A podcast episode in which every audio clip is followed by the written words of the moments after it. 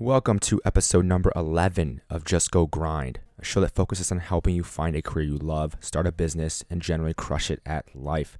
I'm Justin Gordon, your host, and an MBA student in the class of 2020 at the USC Marshall School of Business.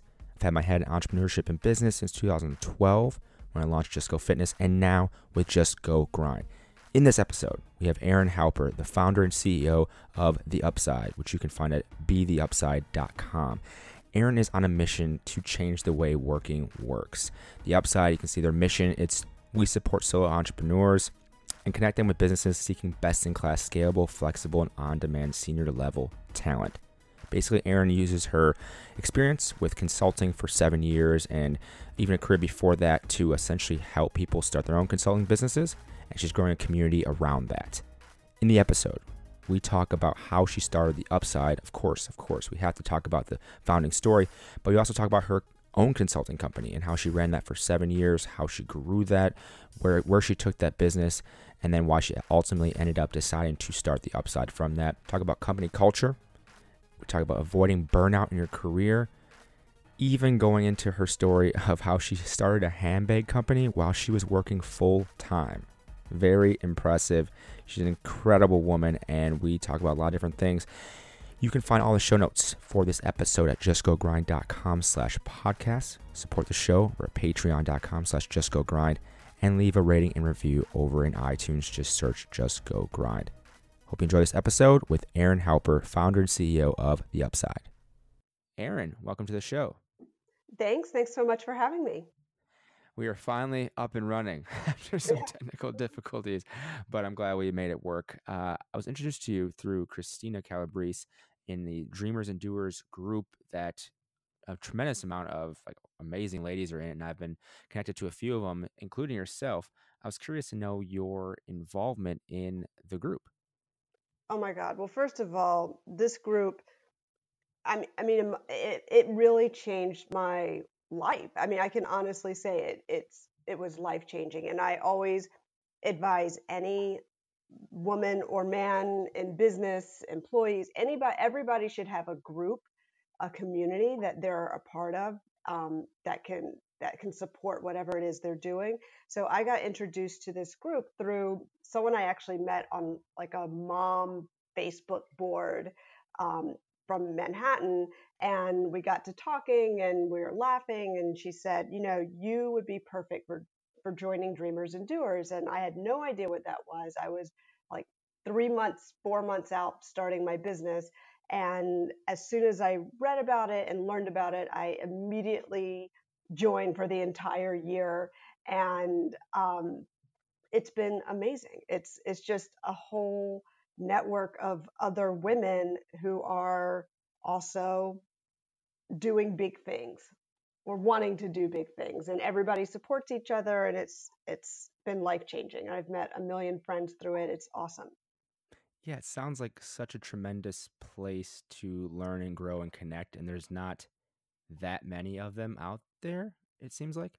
I, I mean it's funny I, it, there are and there aren't. That, that are good i'm saying I, I don't know. I only needed so i i joined i mean you know the the the woman who runs it her name is um Gesche Haas um she's just amazing and and you know it, it's really a top down organization where the the values and the culture really stem from her and what I think is really special and unique about the group amongst many things but is that the group is not about her. So what I see is a there's a lot of groups where there's like a guru that's like you know, be like me, or I'm going to teach you how to do this. And they've got tens and thousands, sometimes even millions of followers in this community and group.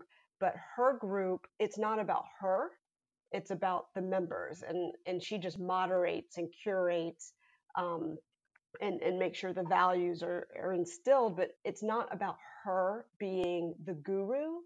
And that's, I guess, what's really appealing to me and she meanwhile she's amazing but she's like the most modest person. She deserves so so many accolades and she's just super humble super modest even though she's super accomplished. And i think people you know women are drawn to her and drawn to that and and drawn to the group because of the values that she instills. And so yes there are other groups out there but I find that they tend to be about one person being a guru. Right. Different, totally different thing. And from everyone I've talked to so far about this group, it seems like it's just a tremendous place, and that's why I, I'd love to shout it out in the beginning of the episode oh, because oh, yeah. I think it's worthwhile. It is so, worthwhile. And I think the other value, and I would advise anybody who's looking for a group, you know, she's all about quality over quantity, which is very much what I'm about. And you feel that in the group. It's a super high quality group, but it's not tens of thousands of people. It's, you know, several hundred people, and it makes it intimate and valuable because it's this sort of high quality environment. Right. Completely understand that.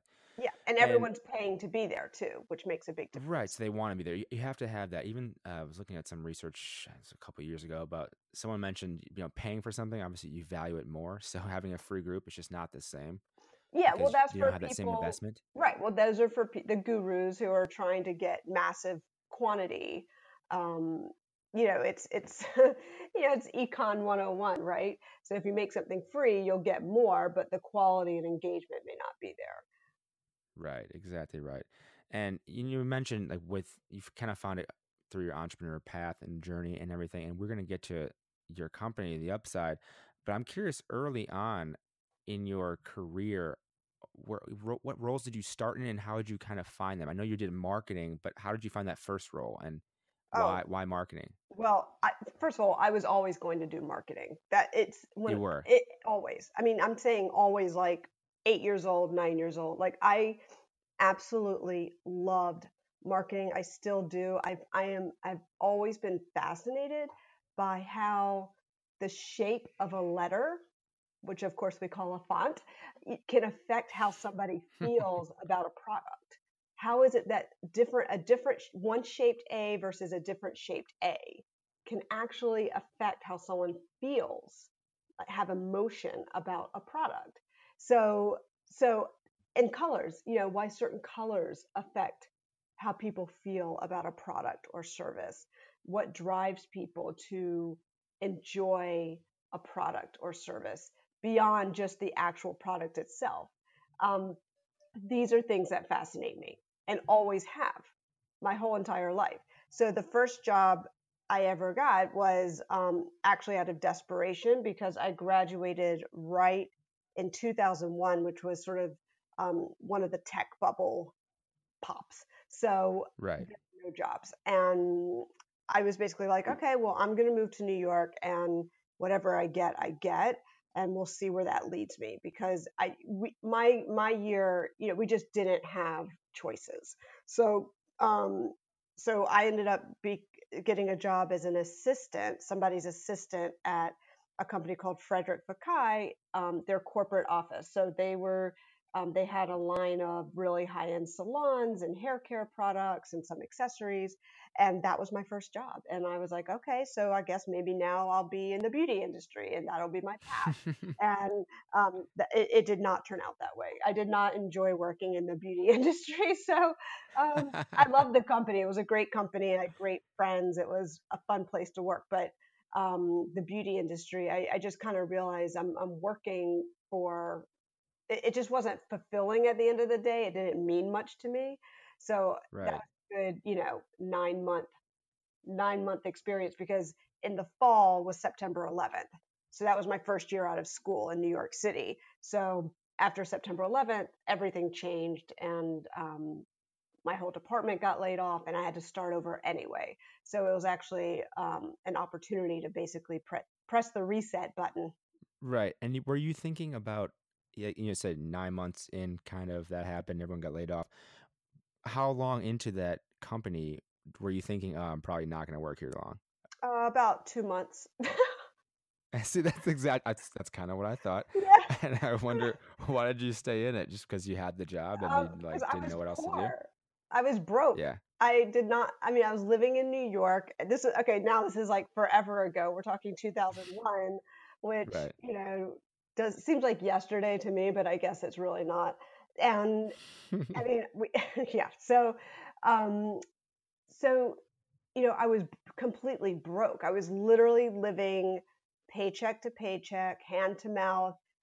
like eating rice and like steamed veggies for dinner sometimes and go I used to go on dates just to have, you know, like a meal. I mean, I was like, right. oh, there'll be a free dinner because I mean, I literally was living in this, you know, 200 square foot apartment in the East Village, this walk up. It was great, but you know, tiny. I was paying 1175 a month for that apartment, which seems like a steal now, but it was really expensive at the time.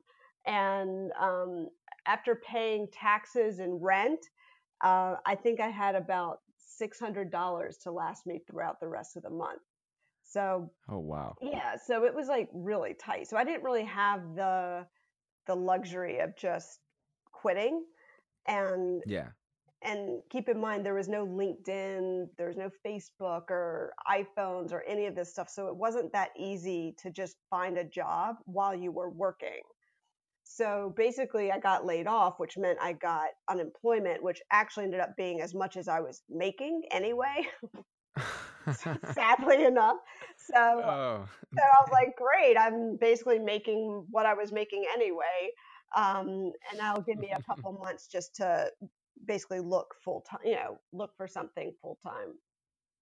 And knowing you had that marketing, you know, you liked marketing a lot, did you immediately say, yeah, of course I'm going to find another marketing job? Or what were you looking for back then? Obviously, like you said, no LinkedIn, uh, none of that. But what kind of role were you looking for at that point? So, what did I do after September 11th? So, basically, I got laid off. I was making the same amount with, un, with unemployment as I was full time job working at this company. So it gave me the freedom to really take a couple of months and look full time for another job, which was a huge, huge luxury at the time. Even though I still wasn't making enough to barely scrape by, I um, I mean, like mm. barely anything. I it was enough to to pay my rent and and take a couple of months to to look full time for a job. And basically, I just networked my way into another job. I anybody that I came in contact with at all knew who I was and what I was looking for. And I just knew eventually somebody would know somebody because again, this was before Facebook and LinkedIn and iPhones. It just we weren't as connected as we are now. And so I met a guy at a party who I went to college with just one semester. We didn't even we didn't even know each other, but because we were both alumnus alumni of, of the same school, um, he gave me a shot, and they were hiring a first year analyst at a venture capital firm. So you so you were in venture venture capital, you said. Yes. So I I basically went from marketing assistant at a beauty company to an analyst in venture capital. I, I completely started from scratch. I just said, forget the past six months or whatever it was at Frederick Fekkai. I'm just going to start all over. And uh, I ended up getting a job through somebody I went to college with. He said, you know, we're hiring a first year analyst. It's a venture capital firm, uh, kind of the scrappy VC. Um, are you interested? So I, I, said yes. I had no idea what an analyst was or what they did, but it was a step in the door for at a VC, which was really, really hard to do back then because there weren't nearly as many. And yeah. When I got started, I realized, oh, this is a lot of Excel, a lot of math, a lot of analytics, hence the word analyst. And I I was like, I don't really care for this. Right. And I, I don't think I was really that great at it. But what they realized was I was really great at marketing, and they ended up they ended up um, creating a position for me where I was essentially the director of marketing going into all the portfolio companies, helping them with their marketing needs. So even though I, I tried to go away from that and go in the venture capital analytical direction, marketing still found me. So, so it really was just in my blood from the very beginning.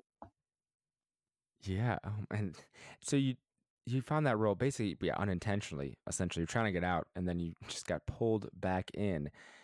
From that role, like how how was that position, or what was this thing? What did you enjoy about that position? At the at the VC. Yeah. Um, that position was really, really unique because they didn't have any marketing people there.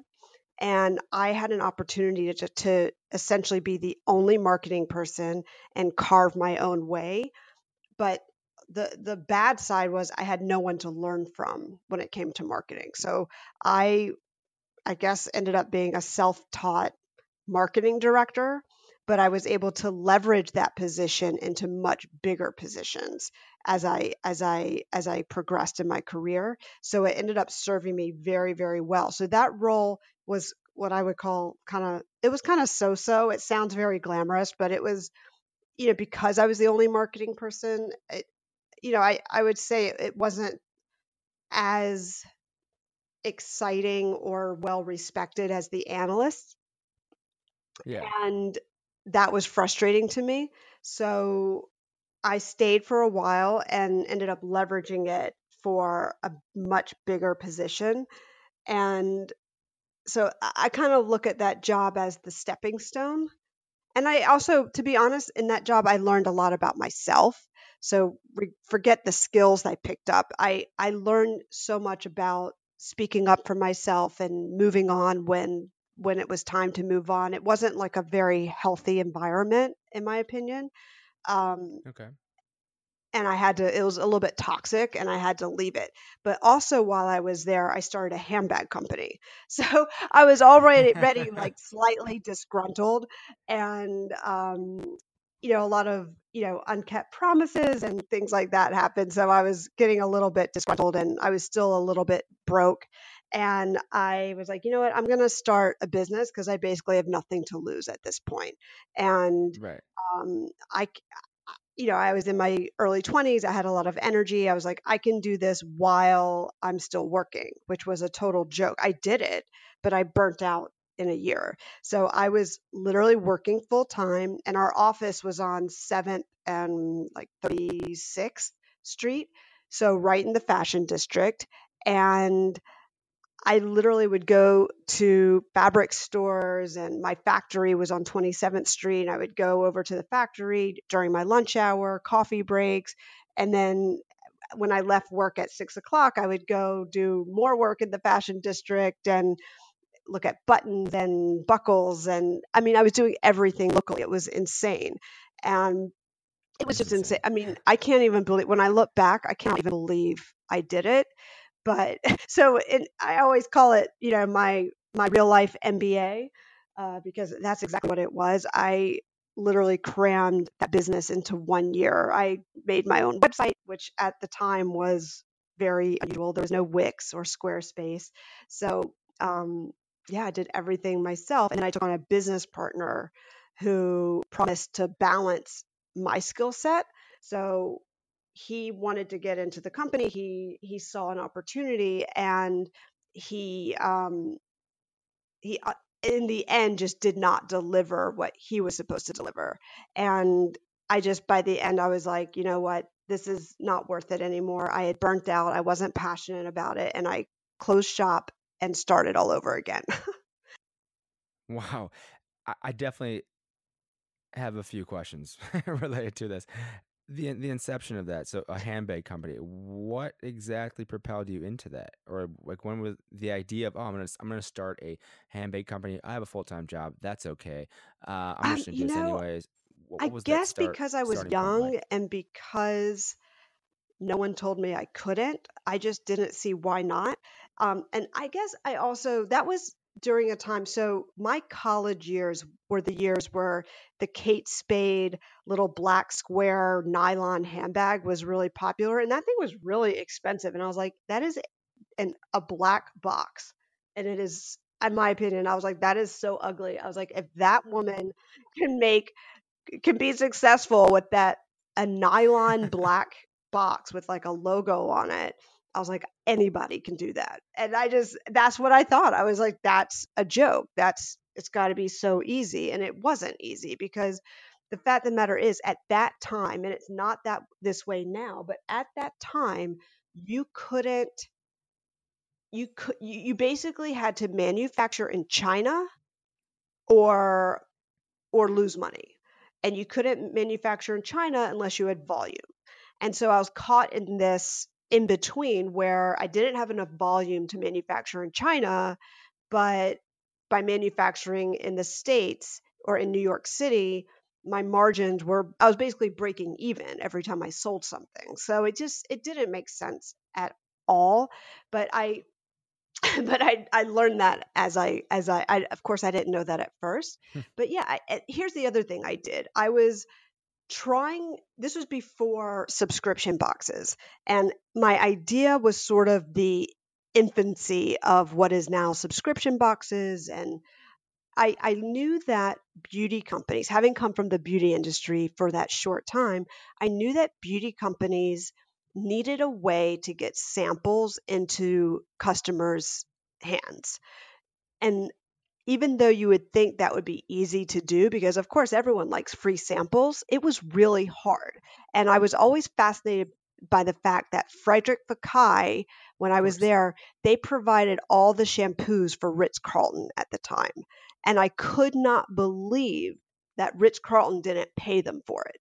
So we were providing all the shampoos. And these were very expensive shampoos, and they, they were luxury. I mean, like twenty something dollars a bottle for a shampoo, course, and yeah. we were giving this stuff away to Ritz Carlton customers. And then when I really learned that it was a way to get the brand in front of um, an affluent clientele, I was like, oh, okay, now I now I get it. Okay, I see. It's like a marketing cost basically. And so then I understood that beauty companies need a way to get their products into the hands of a certain clientele. So what I did with the handbags was every handbag came with a cosmetic bag that was filled with samples. So I was going out to beauty companies and basically okay. saying, hey, send me your samples and I will put them in this bag. And every customer that buys this $300 handbag is going to have a sample of your product in their hand. And it was really cute and really cool. It was before Birchbox, it was before any of that stuff.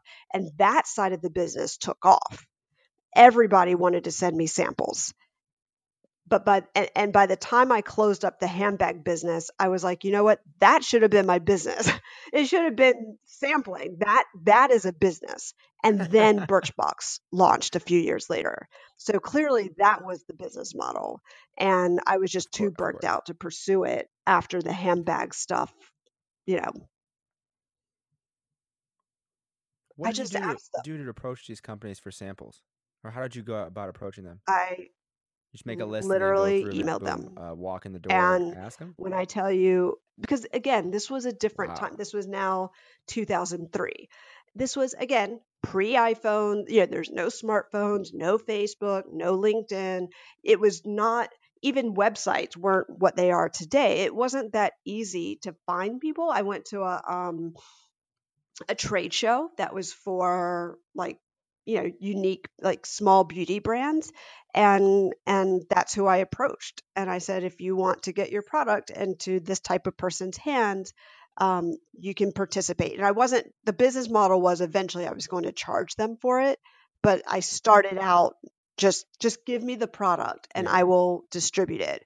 And I figured if I, you know, once I had proof of concept, I could start charging for it and that would be part of the business model. But again, that was the business and I should have just had that as the business, which is exactly what Birchbox does.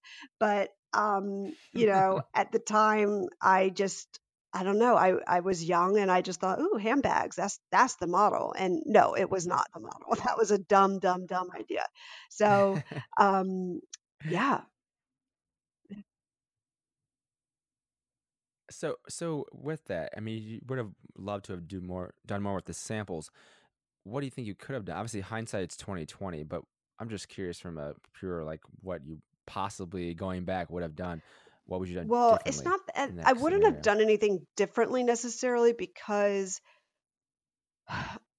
ultimately I had to go through that process to to to really discover what was important and understand how business you know I, I was I was basically going into a very traditional business model, which was not a good idea. Um, and then thinking that well, if they can do it, I can do it, and it just wasn't that easy. And and for years, people would connect me with with women who wanted to start these types of businesses, oh, you should talk to Erin. She did this. And every time I'm like, don't do it. Don't do it. like, don't start a handbag company because Yeah. unless you have backing, financial backing, I'm like, you, it takes a lot more money than you think to to create something like this. And and I was involved with another fashion company um, during the same time where it was someone I was dating and he was starting a company and they had $2 million in backing and they got into some amazing stores. They had, you know, a great team and it still failed. So it's just now, again, today it's a little bit different because you have a lot more local manufacturing and it's a lot more cost effective. But at the time, you couldn't really do it cost effectively. You had to have some sort of backing. And, you know, I think there's also this thing where we would see, you know, a brand in a magazine and you think, oh, they must be doing so great. But we know now, I know now, seeing a brand in a magazine means nothing. That doesn't mean anything. So, as far as success goes, it does not mean anything. They pay for advertising. So, um, as far as what I would have done differently, I would have taken on a different partner because the partner I took on did not balance out. First of all, he put in no money. It was really all sweat equity, and I put in the money. And um, he did not bring to the table what he promised he would. So, I would not have taken on that partner. I would have taken on a different partner. And then the other thing I would have done if I can't I couldn't have done it differently, but if I had the magic wand, I would have given myself another year of excitement without Yeah. burnout to pursue the the sampling Yeah. business because that obviously we know with Birchbox, you know that is a business. And I once I discovered that it was just too late. I just did not have any steam left or money. I had no money left either. Too too much had been put in at, at- at that point in time. So how did you mentally handle the the stress of the two companies at once? Was it just a matter of you you had the energy because it's exciting? Because I've had that feeling before, having you know juggled my own like side hustles while I've had full time jobs, and the energy of just like wanting to build something propels you forward. I'm just curious on how you did manage doing both. How I found the energy to do both. Yeah. Um, I really didn't have a choice. So I didn't come from a situation where I had like a trust fund and I could just, you know, not work for a year while I worked on my little business. I I really it was just a matter of necessity. I had to work. I, I didn't have, you know, I didn't have funding and and I didn't have and back then again it's so different today but back then you don't just you don't, you couldn't just raise money. It just that just you know today there's so much money, so much VC money. Back then there wasn't and VCs it just was a and a much more traditional legacy business than it is today and so I didn't have any money. That's really what it came down to. So I had to work to pay my bills and I wanted to start a business. And the only way to do that was to work full time while I did the business. And I guess I was so excited about the idea of having my own business hmm that it took over my energy. Yeah. I, I can relate to that, and I think Yeah. a lot of people, if they haven't started, won't understand. Like, wait, how do you like do this and you have a job and? It's like you just love it so much and you want to get it going, so you just do it.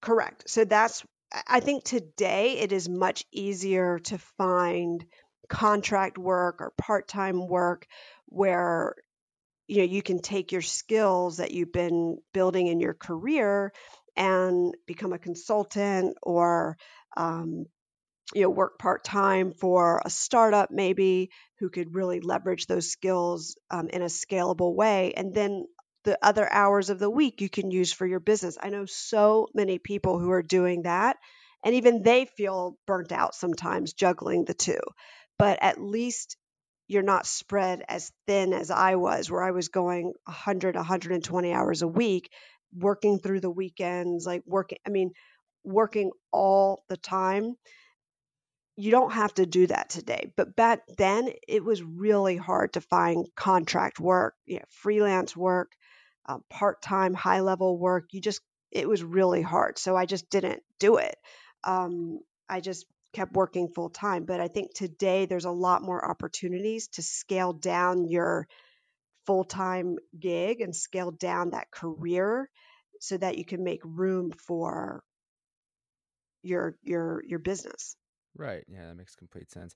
And it was a year, roughly a year, you were in the handbag business. Though, you know, where how did you reach that breaking point of I can't do this anymore? Ooh, um, well, there were a few realizations. One was I had the wrong partner. So once that light bulb went off, I was like, well, now it's too late now. Now, now I'm in it, and and now I'm realizing this isn't the right business partner, and you know that was a little that was super super frustrating. Um, another thing that was frustrating was I had a meeting with um, Nordstrom, and the meeting went really really well, and I was like, oh my god, here we go. I'm meeting with Nordstrom. They love the bags. This is so great, and they were basically like, we'll take them on consignment. And I realized that I was just spinning my wheels. I was basically like, they're not going to buy these from me. And even if they did buy them, if they didn't sell them, I'd have to buy them back. And the only way to make, at that time, there wasn't this direct to consumer model. So at that time, it was basically like you're either in a department store or you don't exist. So I needed the department store, but yet I would have had to invest so much into manufacturing for Nordstrom. And if it didn't sell, I'd have to buy them back. And I didn't have the money to do that.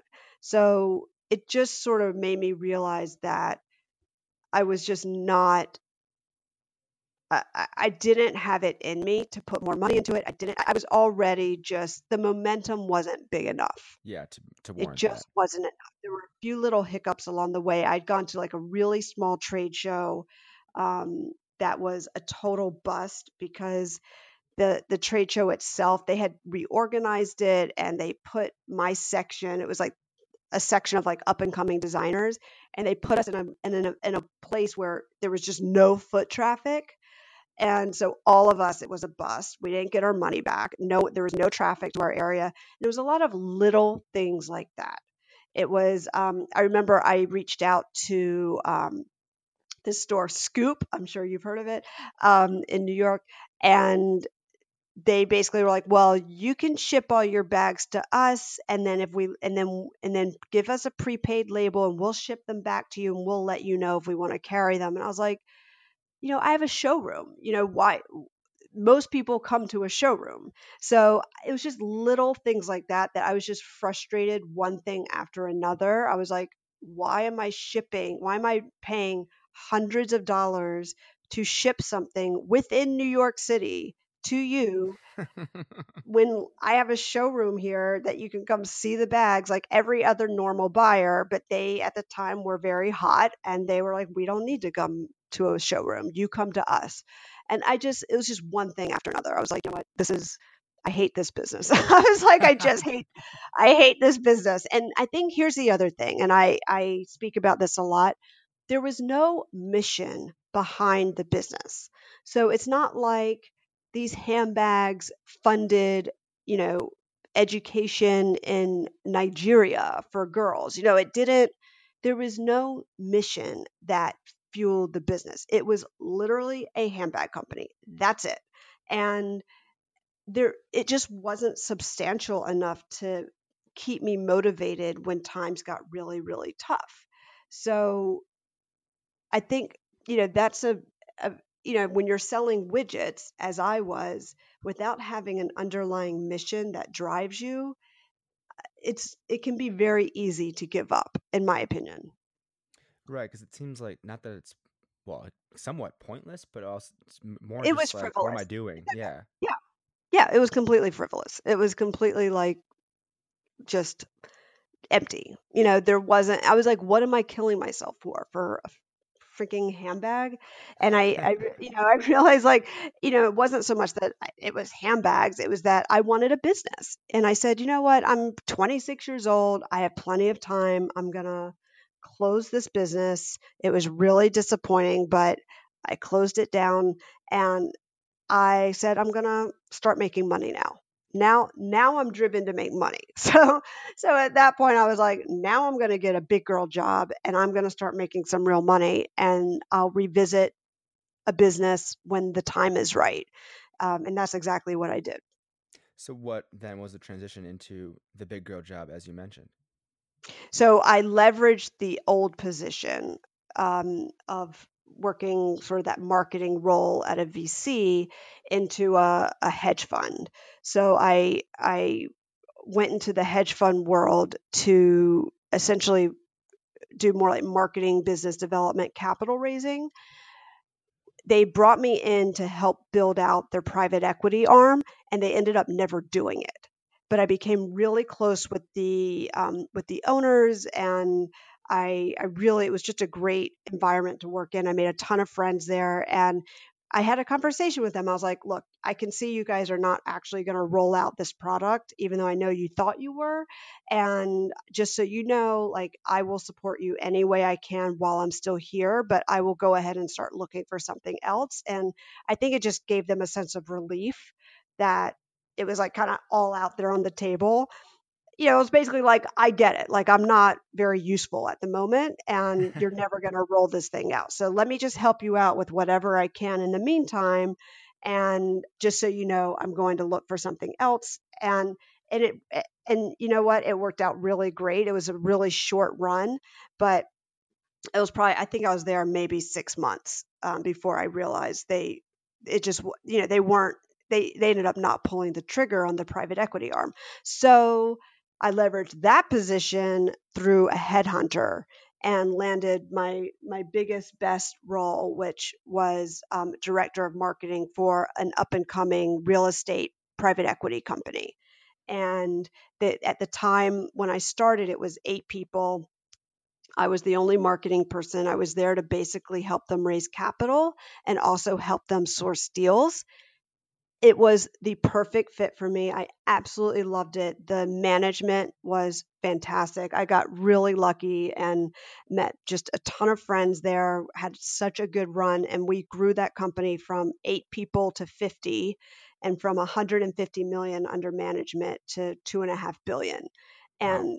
yeah, it was awesome. It was a great team and super rewarding. Um, it was just the best job possible and and that was where i started you know saving my money.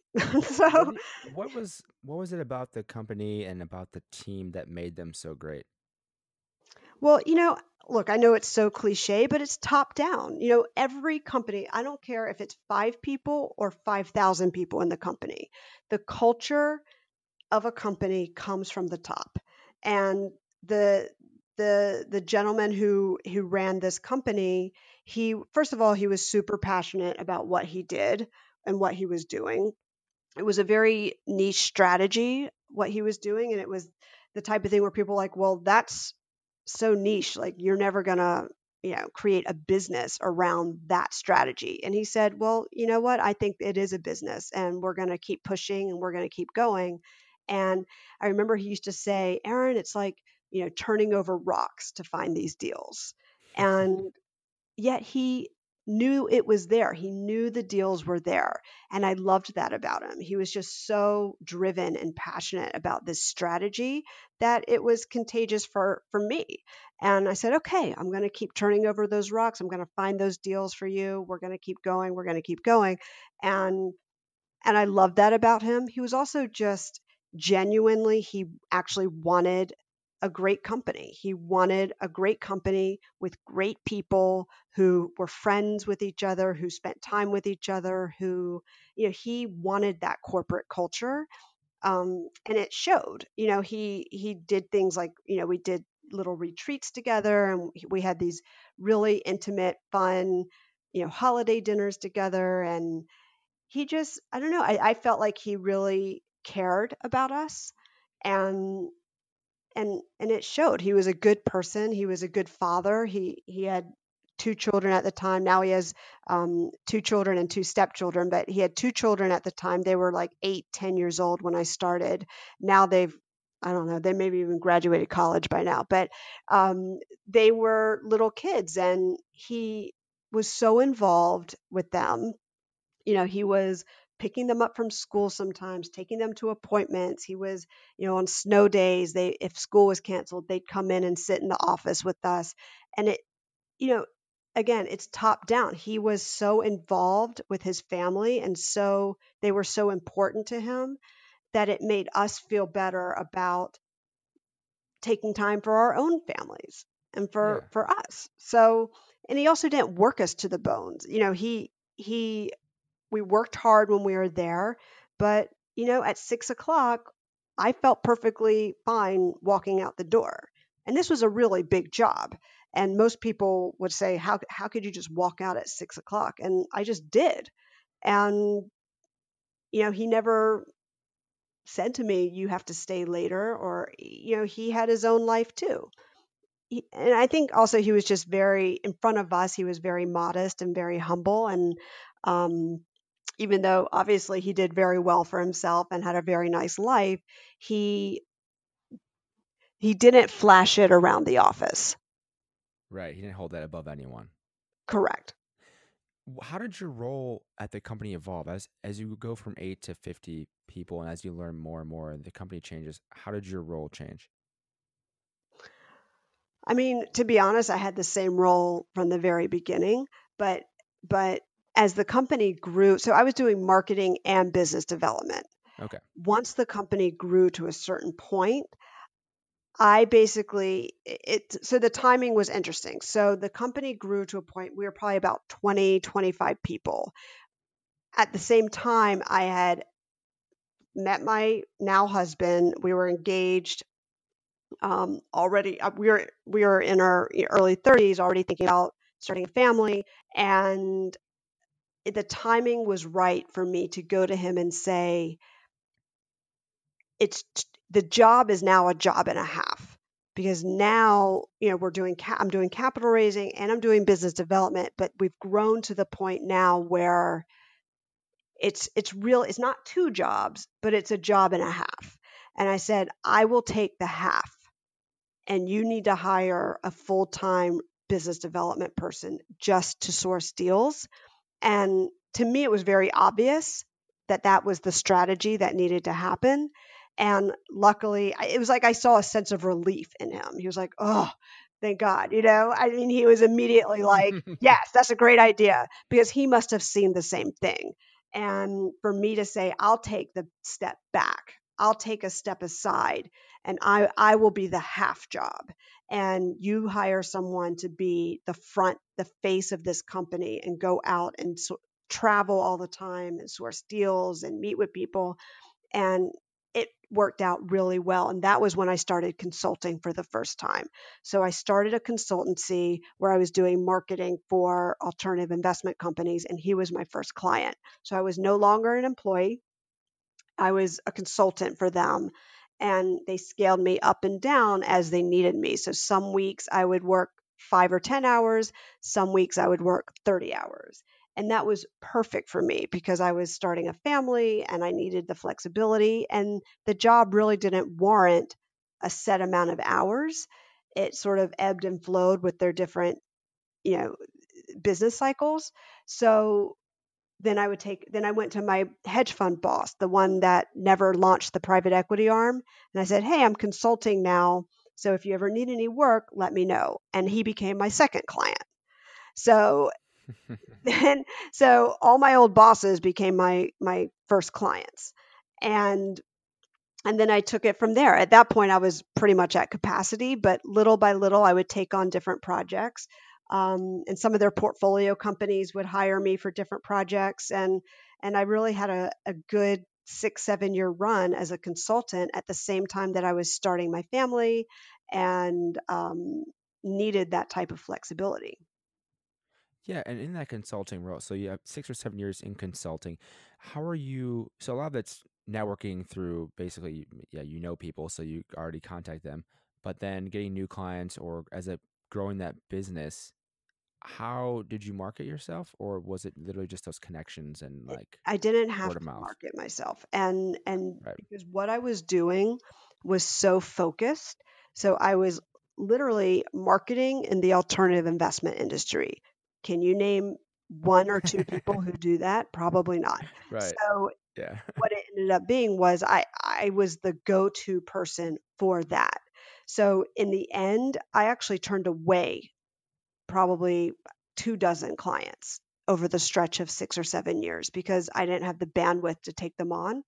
And the you know that that strategy worked really really well for me. I never pitched my business.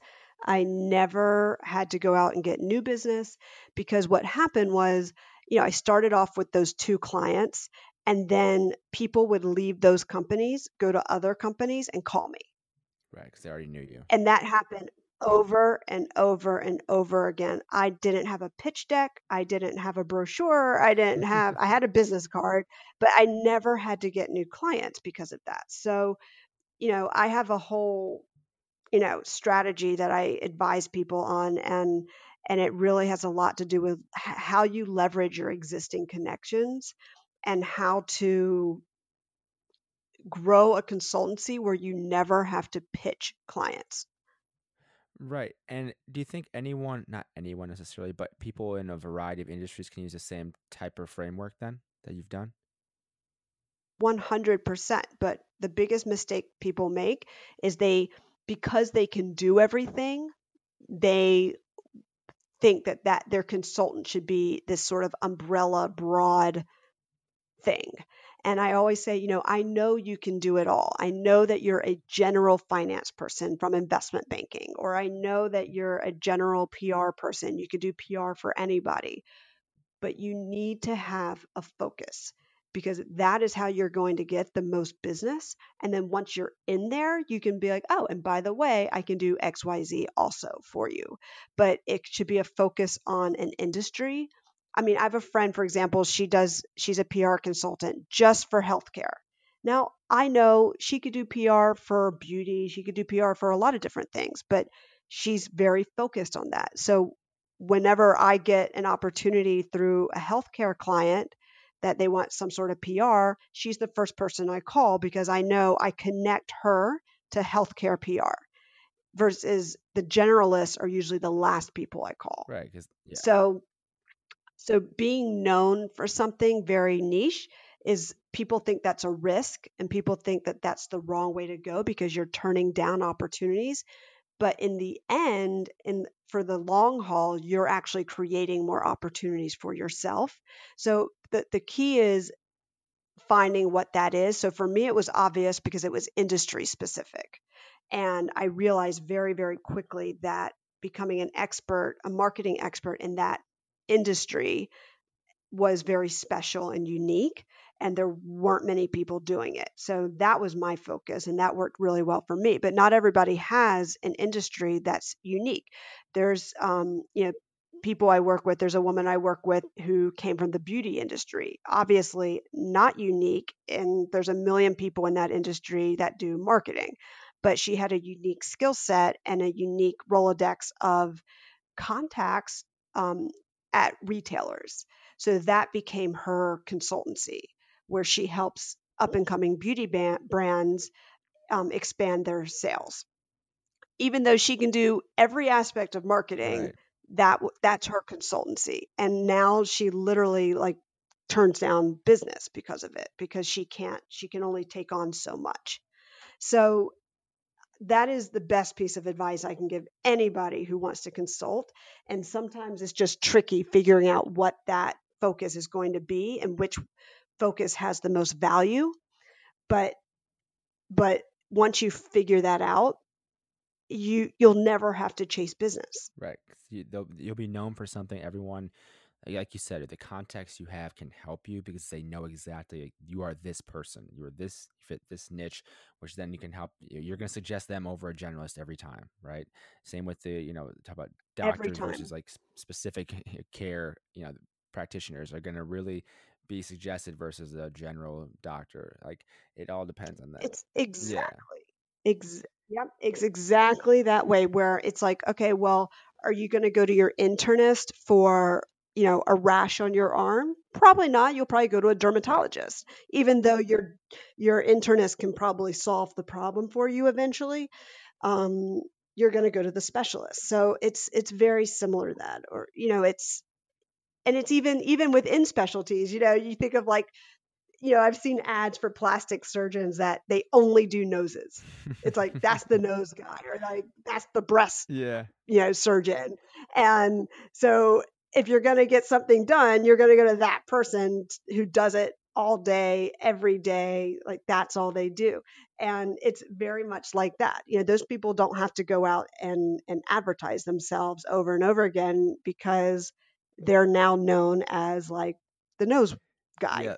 It's, funny too because I, I, was used to be in the like health and fitness industry space, and one of the guys in there is known as the glute guy because he basically helps women develop better butts, and it's like oh, super, oh, I'll I'll take I'll take that guy's right, number, thanks. Right, and that's like he is known around the industry for that, and because he is specialized in that, and of course he's super smart and knows about everything in fitness, right? Like there's no doubt in that, but because he's known for that, he gets his foot in the door, and then here we go talking about him on a podcast because I know that's what he's known for.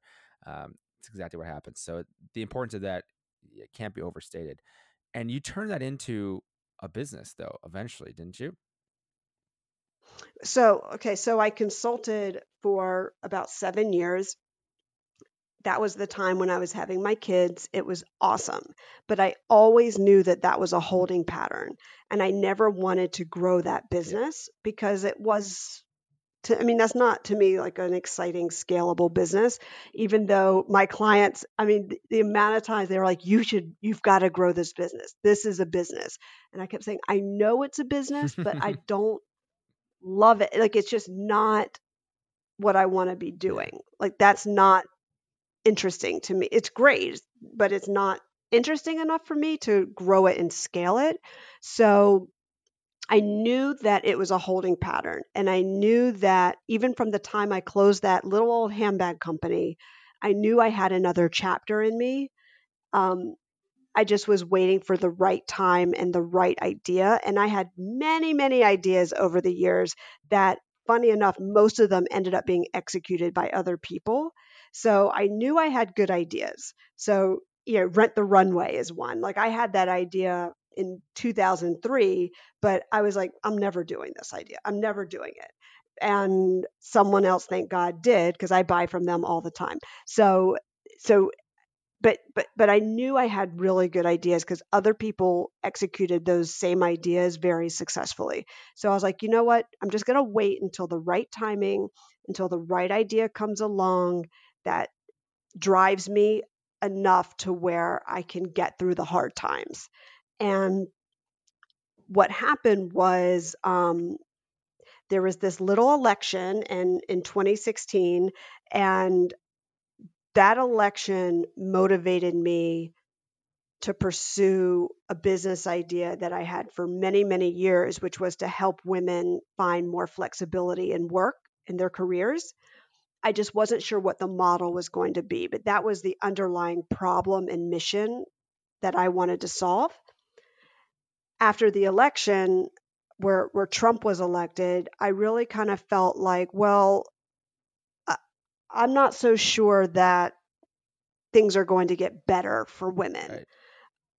Obviously, there's no guarantees, and I really, I'm sure he means well and and wants the best for everybody. But I, I just kind of felt in my gut, this is not going to move us forward, yeah.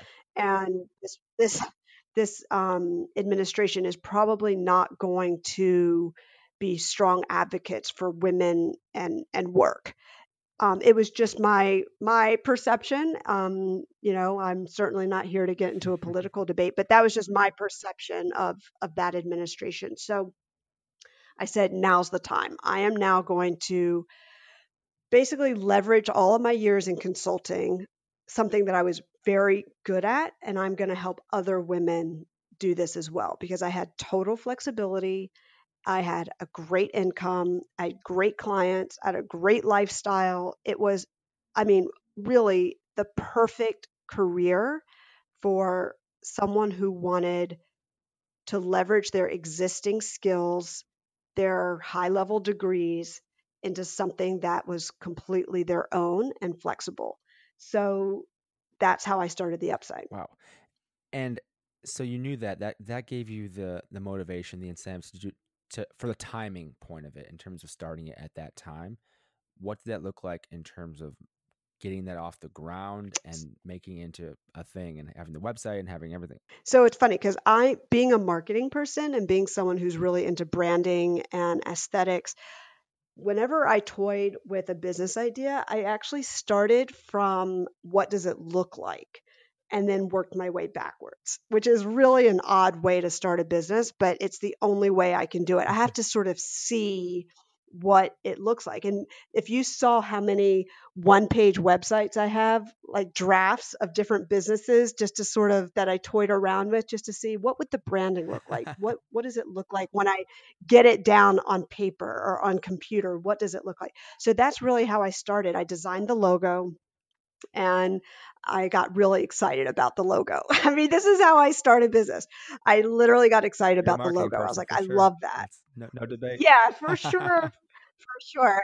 I, you know, I found a font that I thought was just perfect, and the colors and the design and the name. You know, I also spent a lot of time coming up with a name that was. I wanted a name that was really positive, and that that gave people a, a positive feeling. I guess you could say. You know, something that you can't say one thing negative about the word upside. It's a positive word. So coming up with the name, coming up with the logo was really the first thing I did. And I know that that sounds completely the opposite of where you should go, but that's how I have to start a business. And then I started playing around with the copy and the website. And I said, okay, how do I describe this business? How do I describe the mission and what we're doing? And what kind of photography goes with this with this brand and and and what what am I trying to convey to both businesses and potential consultants. So that is literally how I started. I started before I had the business model, before I had anything. I started with a, a name, a logo, and a website. And it helped motivate me to fill in the rest of the blanks. You know, and to that point, I think it's interesting because people be like, "Oh my God, why did she start with those things?" But I would say this: having the self awareness to know what you're most excited about and what's going to drive you to continue is important. And you knew that that was how you you personally need to start a business. That's that's the process you need to go through, and it works for you. And great, like that's like that's amazing. I think it's one of those things where if someone needs to start a business in a different way or whatever helps them move forward and make progress is fine. And I like that you mentioned that's where you started because I don't think it's always the the first thing necessarily. Yeah, you know, it's funny because like I have other ideas too that I've toyed with over the years, and I even have some ideas now that I could do at the same time. They, they sort of coincide with the upside, and I could do them at the same time. And I haven't pursued them because I don't have a name that I love. Literally, like that's why I haven't right. pursued them because without the proper name, or you know like i can't move forward with it. It just doesn't excite me as much even though the concepts they will be executed by somebody hopefully by me but without the proper name i feel kind of like well it doesn't have that ring to it. I, i've got to come up with a better name. So for me i have to work backwards from the marketing because it's the only way i can see the brand and see what the company really looks like and stands for How are people finding you for the upside, or how are you finding clients?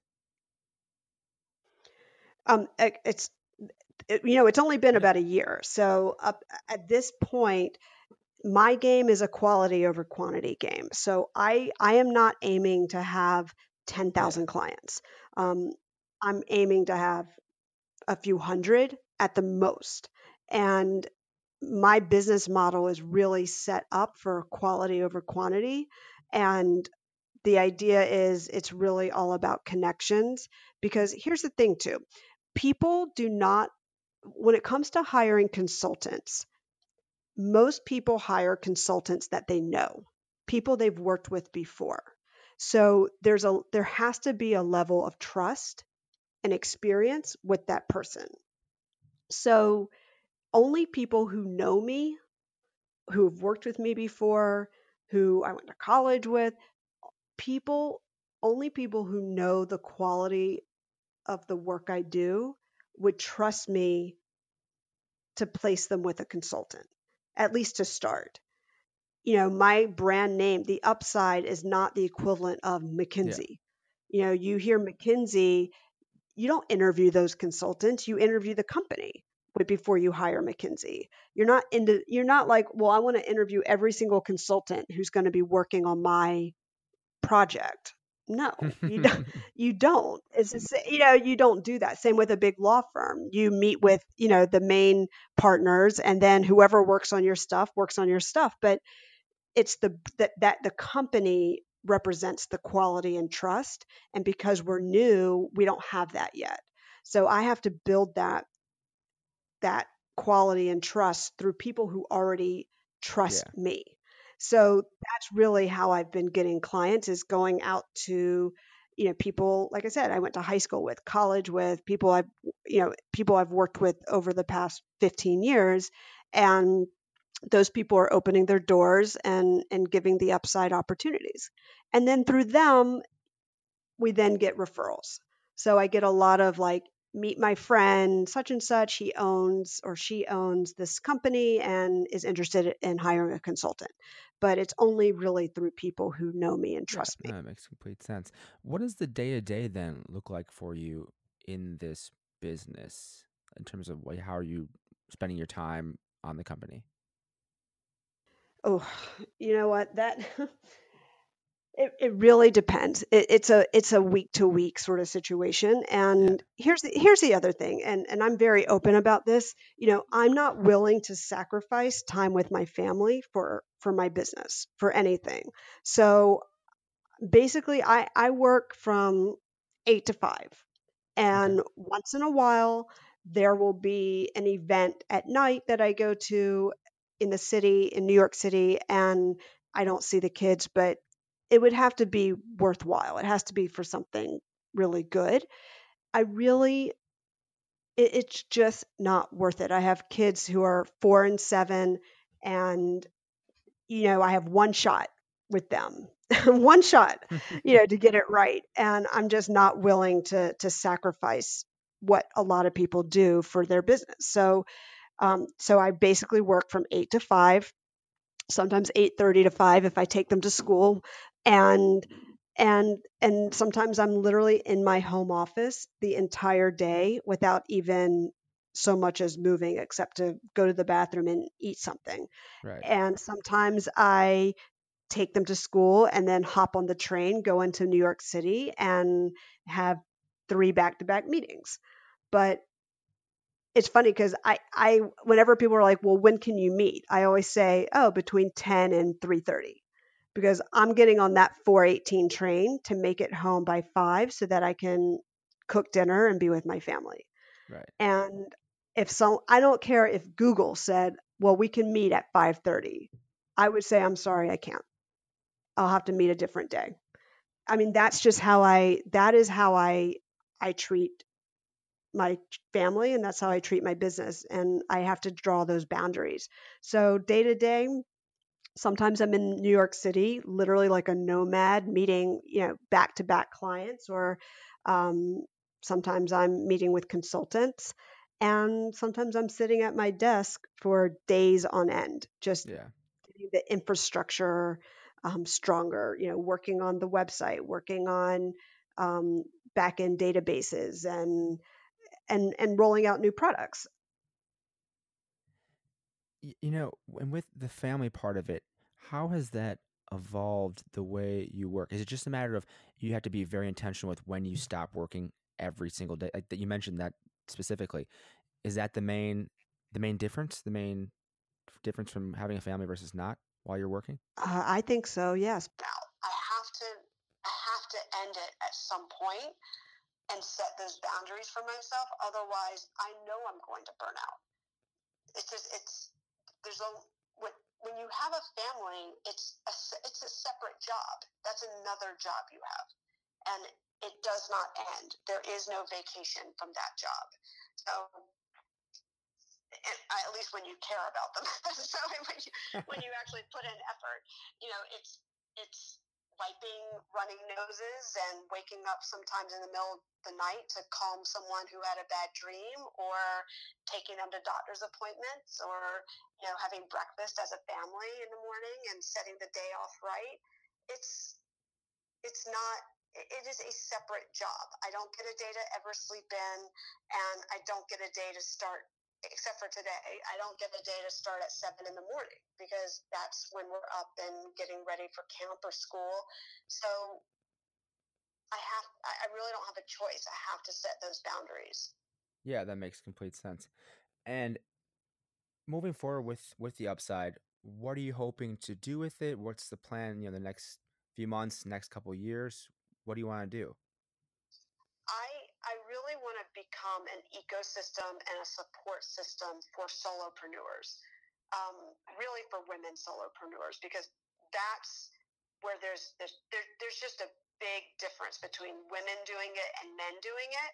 Um, I've just learned in, in just one year of the upside, there's a big gap in how how they each approach it. And of course, I'm making a big generalization, but that's just what I'm seeing because I have oversight in the whole industry and I can see I see the men, I see the women, I see how they approach things differently, and I, I've seen how my advice has helped people, and I see that I, I I pretty much know what I'm doing when it comes to consulting and being a solopreneur. So mm, even though the main business model has always been matching companies with consultants, the, the future of this company is supporting those consultants. And so I'm actually creating um, my own community. The Upside has it's going to have its own community in the next month just for women solopreneurs. It's going to be um, very similar to Dreamers and Doers, but it's really only for women solopreneurs, consultants, independent contractors, freelancers. And the community is it's 100% about giving and sharing of resources because as a solopreneur when you're consulting you have no colleagues. You know you don't have anyone to say well my client did this what should i do? Or i'm pitching a new client and they put this in the contract how would you handle? There's no one to talk to about those things. So I'm creating a community where these are your colleagues. You know, these are the the people who are going through the same things you are, who are having the same wins and losses and frustrations and excitement, and everyone's there for the same reason, and everyone's coming into the group with with a standing offer.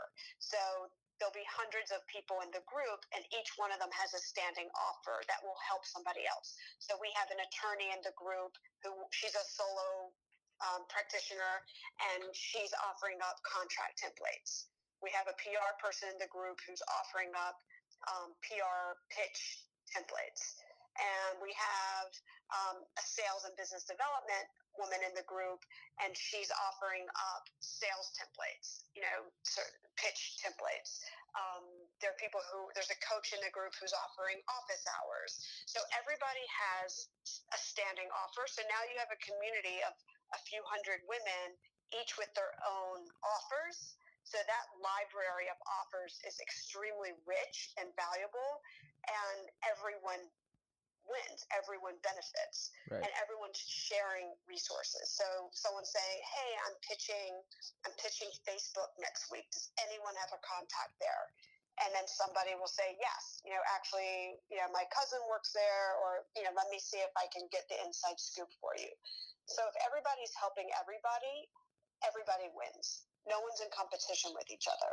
So it's a real win-win community. So that's really what I'm focusing on now is building that community and we're, we're launching a retreat in december um, again it's quality over quantity it's not a retreat of hundreds of people it's literally less than a dozen and and it's really that's really my strategy. It's it's really all about the quality of the connections, quality of the engagement, and and not about just tens of thousands of people. I don't want to reach tens of thousands of people. I want to reach several hundred people that are 100% benefiting from membership and engagement.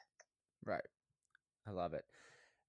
You know, there's a lot more I think we could discuss. I don't want to take too much more of your time. So, what I'm curious of is just what you think makes for a great career. You've done a lot of different things in your career, starting businesses, working for different companies, but like what do you think makes for a great career?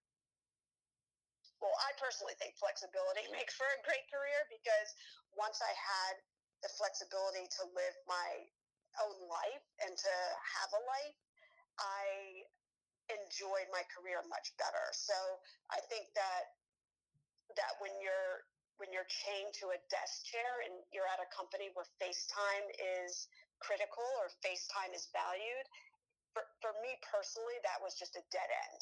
It just did not go anywhere for me. And it didn't matter how much I was being paid, I didn't enjoy that. I would rather be paid less and have a life and and and have a have a balance of work life um, even family dating whatever it is than than just be grinding at a desk all day um, so to me career is much more about the lifestyle that it brings you versus specifically money or function or status Love it. Erin, thank you so much for the time. I know obviously you have a family and a business and very busy. I appreciate every second today. Uh, I know we had some issues technically, but we made it work. Um, thank you so much for coming on. Thank you so much for having me. Tech issues, that is like my MO. So um, I pretty much assume that's going to happen no matter who I talk to. But, but thank you for being patient with it. And, and thanks so much for having me. All right. Thank you so much. Thank you so much for listening to this episode of Just Go Grind with Erin Halper, the founder and CEO of The Upside. You can find her at betheupside.com. And all the show notes for this episode over at justgogrind.com slash podcast. Support the show over at patreon.com slash justgogrind. Also, leave a rating and review in iTunes. Just search Just Go Grind. You leave a rating review over there. I would very much so appreciate it. Hope you're enjoying all these episodes.